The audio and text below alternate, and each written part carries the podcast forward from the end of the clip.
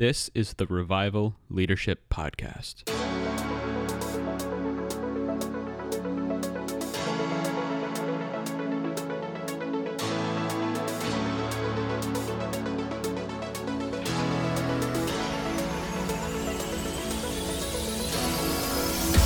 Welcome back, friends. It's great to have you here on the Revival Leadership Podcast, where our vision is to help kingdom leaders become revival leaders. We are now four episodes deep into season eight, and today's episode is all about prayer. So, just as a quick recap, we've been talking this season about what revival is, why we are still on for revival, even after all the chaos and disruption of 2020. And in the last episode, we talked about the need to get ready. Revival requires leadership, and revival leaders need to get ready. Yeah. And we, we shared a couple ways, uh, key ways to get ready for revival, namely confession, repentance, praying and asking God for more of Himself, and consecration, or like setting aside time and space, even our own selves, for God to use. Yes. Today, we want to talk about something that is uh, presupposed in all these preparatory steps. Number one, prayer. So, as we see in the history of all revival, prayer is sort of assumed and required and essential in any and every form of revival. Yeah.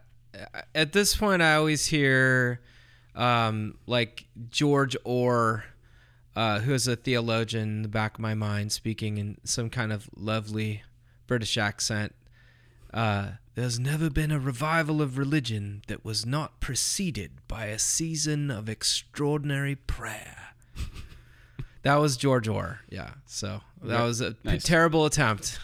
Very nice. Great talk. But yeah, I mean, I, I would definitely, it's an amazing uh, video. You can Google, Google it and it's on YouTube. Uh, George Orr speaking, I think, at some kind of conference back in the 70s. Mm. Um, but anyway, uh, yeah, and you know, you can also listen to. By the way, I'll, I'll throw in Martyn Lloyd-Jones. I mean, another Brit, um, but he has 24 um, sermons that are online. If you go to mljtrust.org, you can listen to all these sermons from 1959. And he would always say that if you go back and read the histories in every revival, God raised up the intercessors first. Mm. It's almost an axiom of sort, the relationship between prayer and revival. Yeah, it's like peas and carrots. It's like cheese and crackers. Beer and wings. Oh, that's like a fun game. Prayer is to revival as Bass is to funk music, as heat is to cooking. as sous vide is to duck. Oh yeah, sous vide. All right, but back to prayer. Yes, back to prayer. Prayer is a critical aspect of preparing for revival you just can't overemphasize or overstate its importance. No. We know that revival comes in all shapes and sizes, but we know that in all revivals, prayer is the universal precondition. Right. And when we say prayer, we're not referring to like rote prayers or the kind of boring prayer meetings we've all attended at one time or another.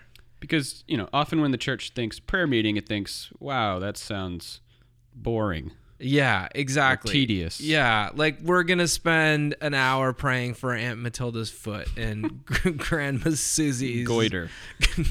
yeah, goiter. We're not totally sure what that is, but who wants to pray for goiter? Like nobody. Yeah.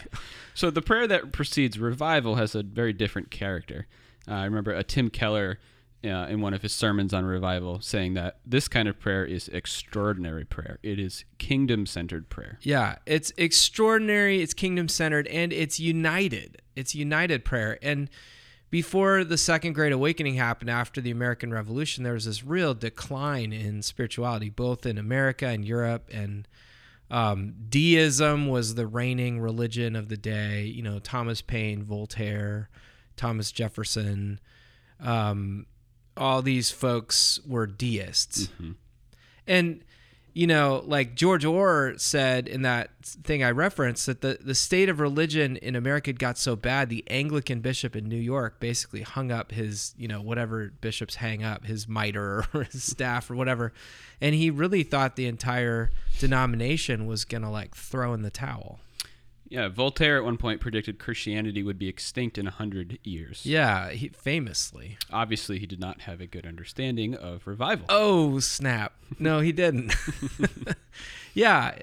And so all this like pushed Jonathan Edwards uh, almost like back out of retirement at the end of the 1700s and he published a, a pamphlet that appealed to Christians to unite in prayer for revival. And it had one of those rather long, extraordinary 18th century titles. Yeah, I think I think the full title was something like "An Humble Appeal." An humble appeal. Yeah, an humble appeal to expro- eh, to promote explicit agreement and visible union of God's people in extraordinary prayer for the revival of religion and the advancement of Christ's kingdom on earth, pursuant to Scripture promises and prophecies concerning the last time. Well, I'm glad he got pursuant in there. It's like it's an amazing title. and I mean, you could make that the title of that pamphlet into like a seminary course. It mm-hmm. the the theology of revival that's contained in that in that subtitle of Edwards' treatise is so good and we'll talk more about explicit agreement and visible union of God's people in episode 6 because it's you know, it's really lacking right hmm. now. Episode six is going to be going to be a fun one and probably get us some interesting emails. Yeah. Yes, it will. But I, I think for now, the word that pops out at me is extraordinary prayer for the revival of religion and the advancement of Christ's kingdom on earth. Revival that precedes prayer is extraordinary. Like, we're not pl- praying for Aunt Matilda and, and her goiter as much as we love her. Well, we might pray for her foot, but we're praying for more than that. Yes, we're praying for Christ's kingdom on earth. It's kingdom focused prayer. We're asking God to accomplish his purposes for lost people to be saved, for idols to fall, for God's reign to break into the present in word, deed, and power. And we're asking for God to awaken and raise up the church and pour out a spirit and for the multitudes of lost people to enter the kingdom and for God to use us We're in asking, all of that. yeah, we're asking for justice to roll down like waters, in the words of uh, Amos the prophet and Dr. King. Yeah. It's kingdom focused prayer. It's extraordinary prayer. Before revival comes, the intensity of prayer increases also, the duration of prayer. People like pray through the night. You know, I, I'll like never forget when my wife Sarah and I and a bunch of InterVarsity staff and students went to Uganda on a mission trip. That's kind of the the place where I really first felt called to seek God for revival. And anyway, we traveled with these students uh, on a on a mission trip up from Kampala, the capital, to Gulu in the north. It, this is an area that had like recently been actually a war zone, and um and and we the vision of this trip was to go to these internally displaced persons camps and like heal people and cast out demons and preach the gospel and we were all a little overwhelmed, all of the Americans. But I remember the Ugandan intervarsity students, and these were students like 18, 19.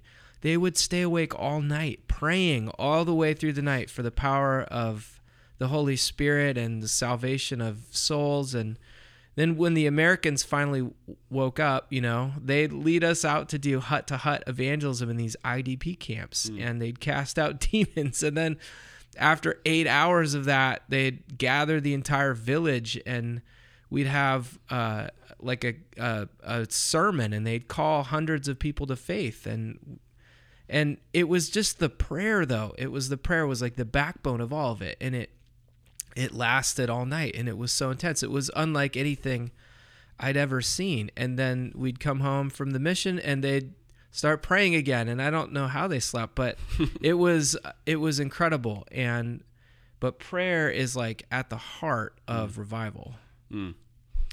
And so, preceding the move of God in revival, there are these seasons of extraordinary prayer, kingdom focused, united prayer, which, of course, is itself the work of God, and yet somehow also causes the work of God. It's tricky to tell which comes first the prayer or the renewing work of God because of prayer. Like, that is already evidence that God is moving. Mm. It's a bit of chicken and the egg if you think It about is. it. Like, do we pray?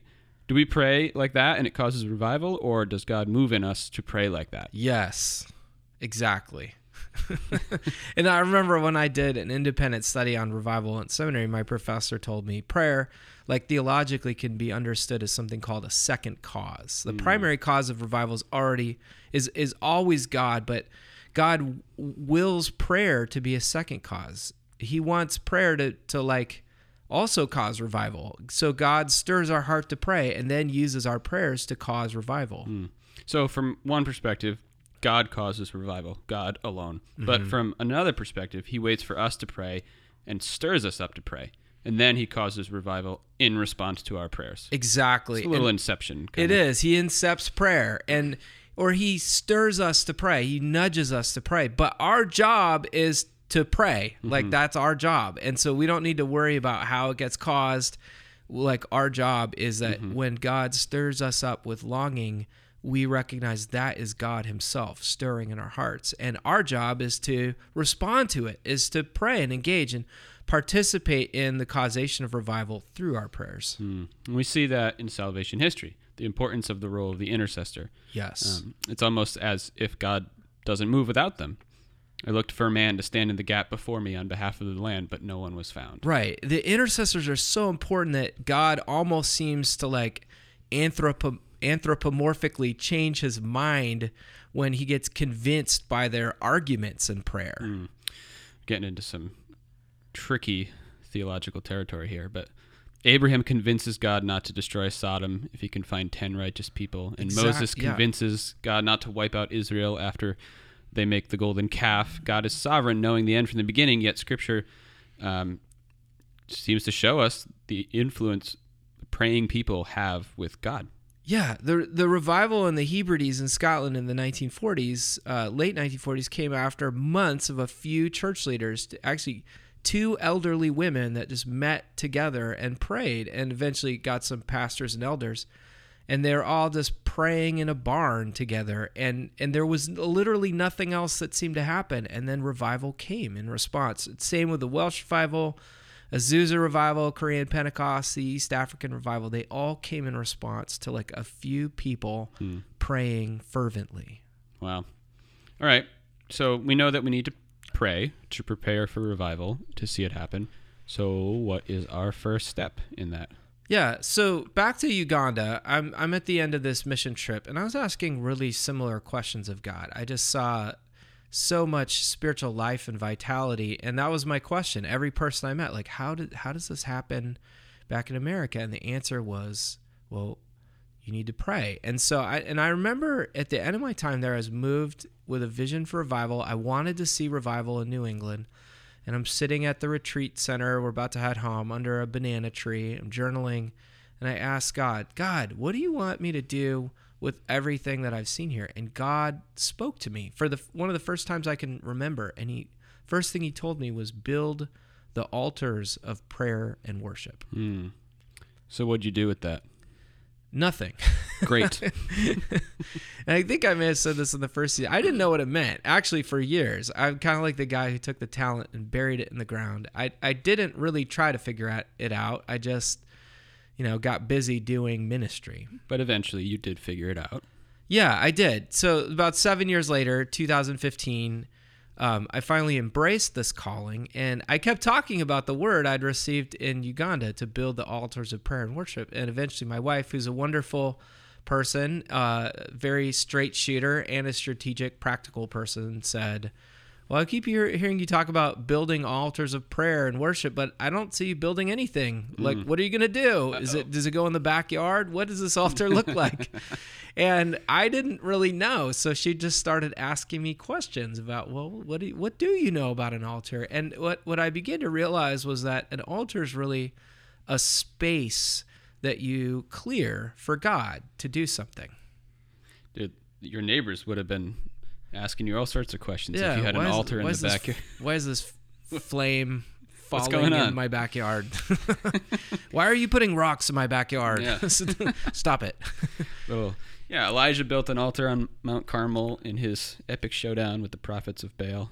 Yeah, and Tim Keller like talks about this uh, later. I found out. I mean, in in some of those sermons in 1990, which are online also, by the way, um, he says that a buil- altar building is a fundamental it's the fundamental human aspect of our preparation for revival. So God sends the fire, but it's our job to build the altar. Mm, Elijah had to clear space, pile the stones, kill the animal the sacrifice. Then, and he had to taunt the prophets for a bit. Then God sent the fire. Yeah, and so it's like what we've been talking about. Revivals only God can do what God can do, but then the human aspect before God sends the fire, we have to build the altar. I mean, Pentecost could be another example of building an altar of prayer. The early mm-hmm. church gathers in the upper room to wait on God, and then 10 days later, God sends fire. tongues of fire tongues of fire yeah and so in 2015 sarah my wife helped me strategize and so if altar building is this divine strategy to prepare for revival and it involves clearing space for god and seeking him in prayer well we needed to clear space for god in our lives and a space to seek him for revival and sarah said well what about Tuesday nights. We didn't have anything ministry related on the calendar for Tuesdays. Normally, what we would have done was not was wa- watch Netflix. So you got rid of Netflix and you chilled with God instead. Yes, yes, we did. Exactly. We we it, we made space to worship God and to pursue yes intimacy with Him and to wait on Him. No real agenda. And you know, at first we had uh, like I got out all these instruments, you know, guitars, basses, keyboard, and we invited anyone who wanted to seek God to come. And we kind of thought of it like the tent of meeting in Exodus 33. Moses set up this special tent of meeting outside the camp, and anyone who wanted to seek the Lord could go out there to the tent. So basically, you opened up and kind of shepherded this altar space for about six years now. Yeah, off and on. Yeah, but mostly on, and it's it's had a pretty big impact on the communities that you're connected to. It it has it it's it's humbling. That wasn't a almost. question. I'm, I'm No. a part of them. I'm a part of most of them, and it certainly has. Um, it feels a little bit like the parable of the mustard seed. It was like this tiny decision to give God a very small thing Tuesday night and commit ourselves to seek Him with our friends until revival comes. And but it's grown into like you know like the mustard seed. It's grown into a, a little shrub now Yeah. of God's kingdom. Yeah, there are three quote unquote altars of prayer that happen on Tuesday at our church, and several other prayer gatherings that are influenced by it. There's a community of really committed folks who are interceding for re- revival on a regular basis. And while our church has always had a vision for revival, it has definitely grown way more intentional and explicit in that vision. It's become this kind of rallying cry, and the prayer altar has play- played into this. Also, uh, this altar of prayer really discipled a whole community of InterVarsity staff in New England into a vision for revival and into a new prayer culture and new prayer habits as well. I, I think it's been, at least for me, the most important and probably the, one of the most fruitful things I've done in ministry is set aside a space to gather folks to pray and seek God for revival. And my sense is uh, uh, from God, and I have had actually had a vision about this, is that these altars of prayer are really a divine strategy to get ready for revival. And so I feel I kind of feel urgent about it. I think it's the most critical thing we can do in any church or any you know, parachurch organization is to find out who God's calling to intercede and to get them together and to start praying. And you know, it's interesting. The prayer altar I've been leading since 2015 has waxed and waned over the years. It's gone through seasons and cycles. It's, you know, sometimes it was like 15 people and sometimes it was like me, you know. But I tried to show up most Tuesday nights. Um, but in 2020, when the pandemic hit, it was like I, I was like, what's going to happen with this? And it actually got a shot in the arm. I'm not sure like why I have my theories, but the group has grown probably from a couple people each week to like eight to ten regularly, some weeks more, and definitely the intensity of the prayer and the group has increased drastically. Like it used to take us a while to get rolling, so to speak, to like really get into the throne room. But now we get there like right away. And I think, you know, the intensity of the pandemic has actually activated the intercessors. And and the Zoom format, uh, interestingly enough, actually makes it easier in some ways to pray. Definitely easier to gather people You know, they don't have to like get out in the snow and drive to some place. They could just click a link. Yeah. I imagine, you know, um, worship might be a little hard, but prayer is easier. It is, yeah. It's it's it's e- and I, th- I actually think Zoom lends itself to prayer. Um, it's definitely one of the best things you could do on Zoom. It's one of the least boring things. Mm-hmm. And if you sometimes if you close your eyes, you kind of forget you're on Zoom. Yeah. And I don't know, maybe God designed Zoom for this moment to Yeah. help activate people in prayer. I mean, you are you're you're probably definitely if you know if you are someone who is maybe a little more new to prayer or self-conscious about praying in a group of people, being on Zoom is might might lower that bar It a little. I think it does. And we've had new people show up and, and they can kind of feel free to just not, you know, keep themselves muted and mm-hmm. listen in and but they absorb kind of the culture of the hot coals in the room, so to speak. So So, fellow revival leaders, it's time for some of us to build an altar of prayer somewhere in our lives. Time to set aside a space, a block in your calendar, and commit that time to God. Set it apart, consecrate it. yeah. And like think about who are some of the folks you might want to invite to join you. You know, don't don't try to get everyone there all at once, but think about like who's hungry for this. Who are a couple friends that you could kind of look in the eye and say, "Hey, would you would you commit to praying with me?" Think about like a fire. You know, you're trying to light a fire. You need kindling first. You need newspaper and kindling. Don't try to throw the wet log on or a wet blanket on the fire. Like think about who's who's ready and then invite them. Cast vision. Tell them about your heart for a revival. Tell them you don't want to do it alone. And you know two are better than one. If one falls down the other can pick them up. Hmm.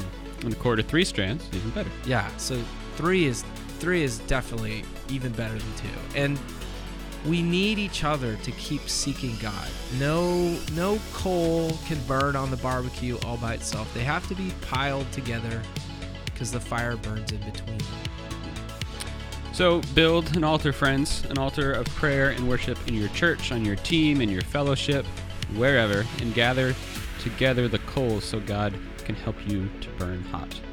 And next week, we're going to talk about what to do in that prayer altar space.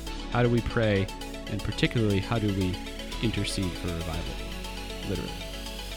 So, remember, subscribe to the feed, like us on Facebook or Instagram if you're still doing that sort of thing, share it with a friend who you think would be encouraged by this, and feel free to send us an email at revivalleadershippodcast at gmail.com. We'd love to hear from you. Until then, see you next time.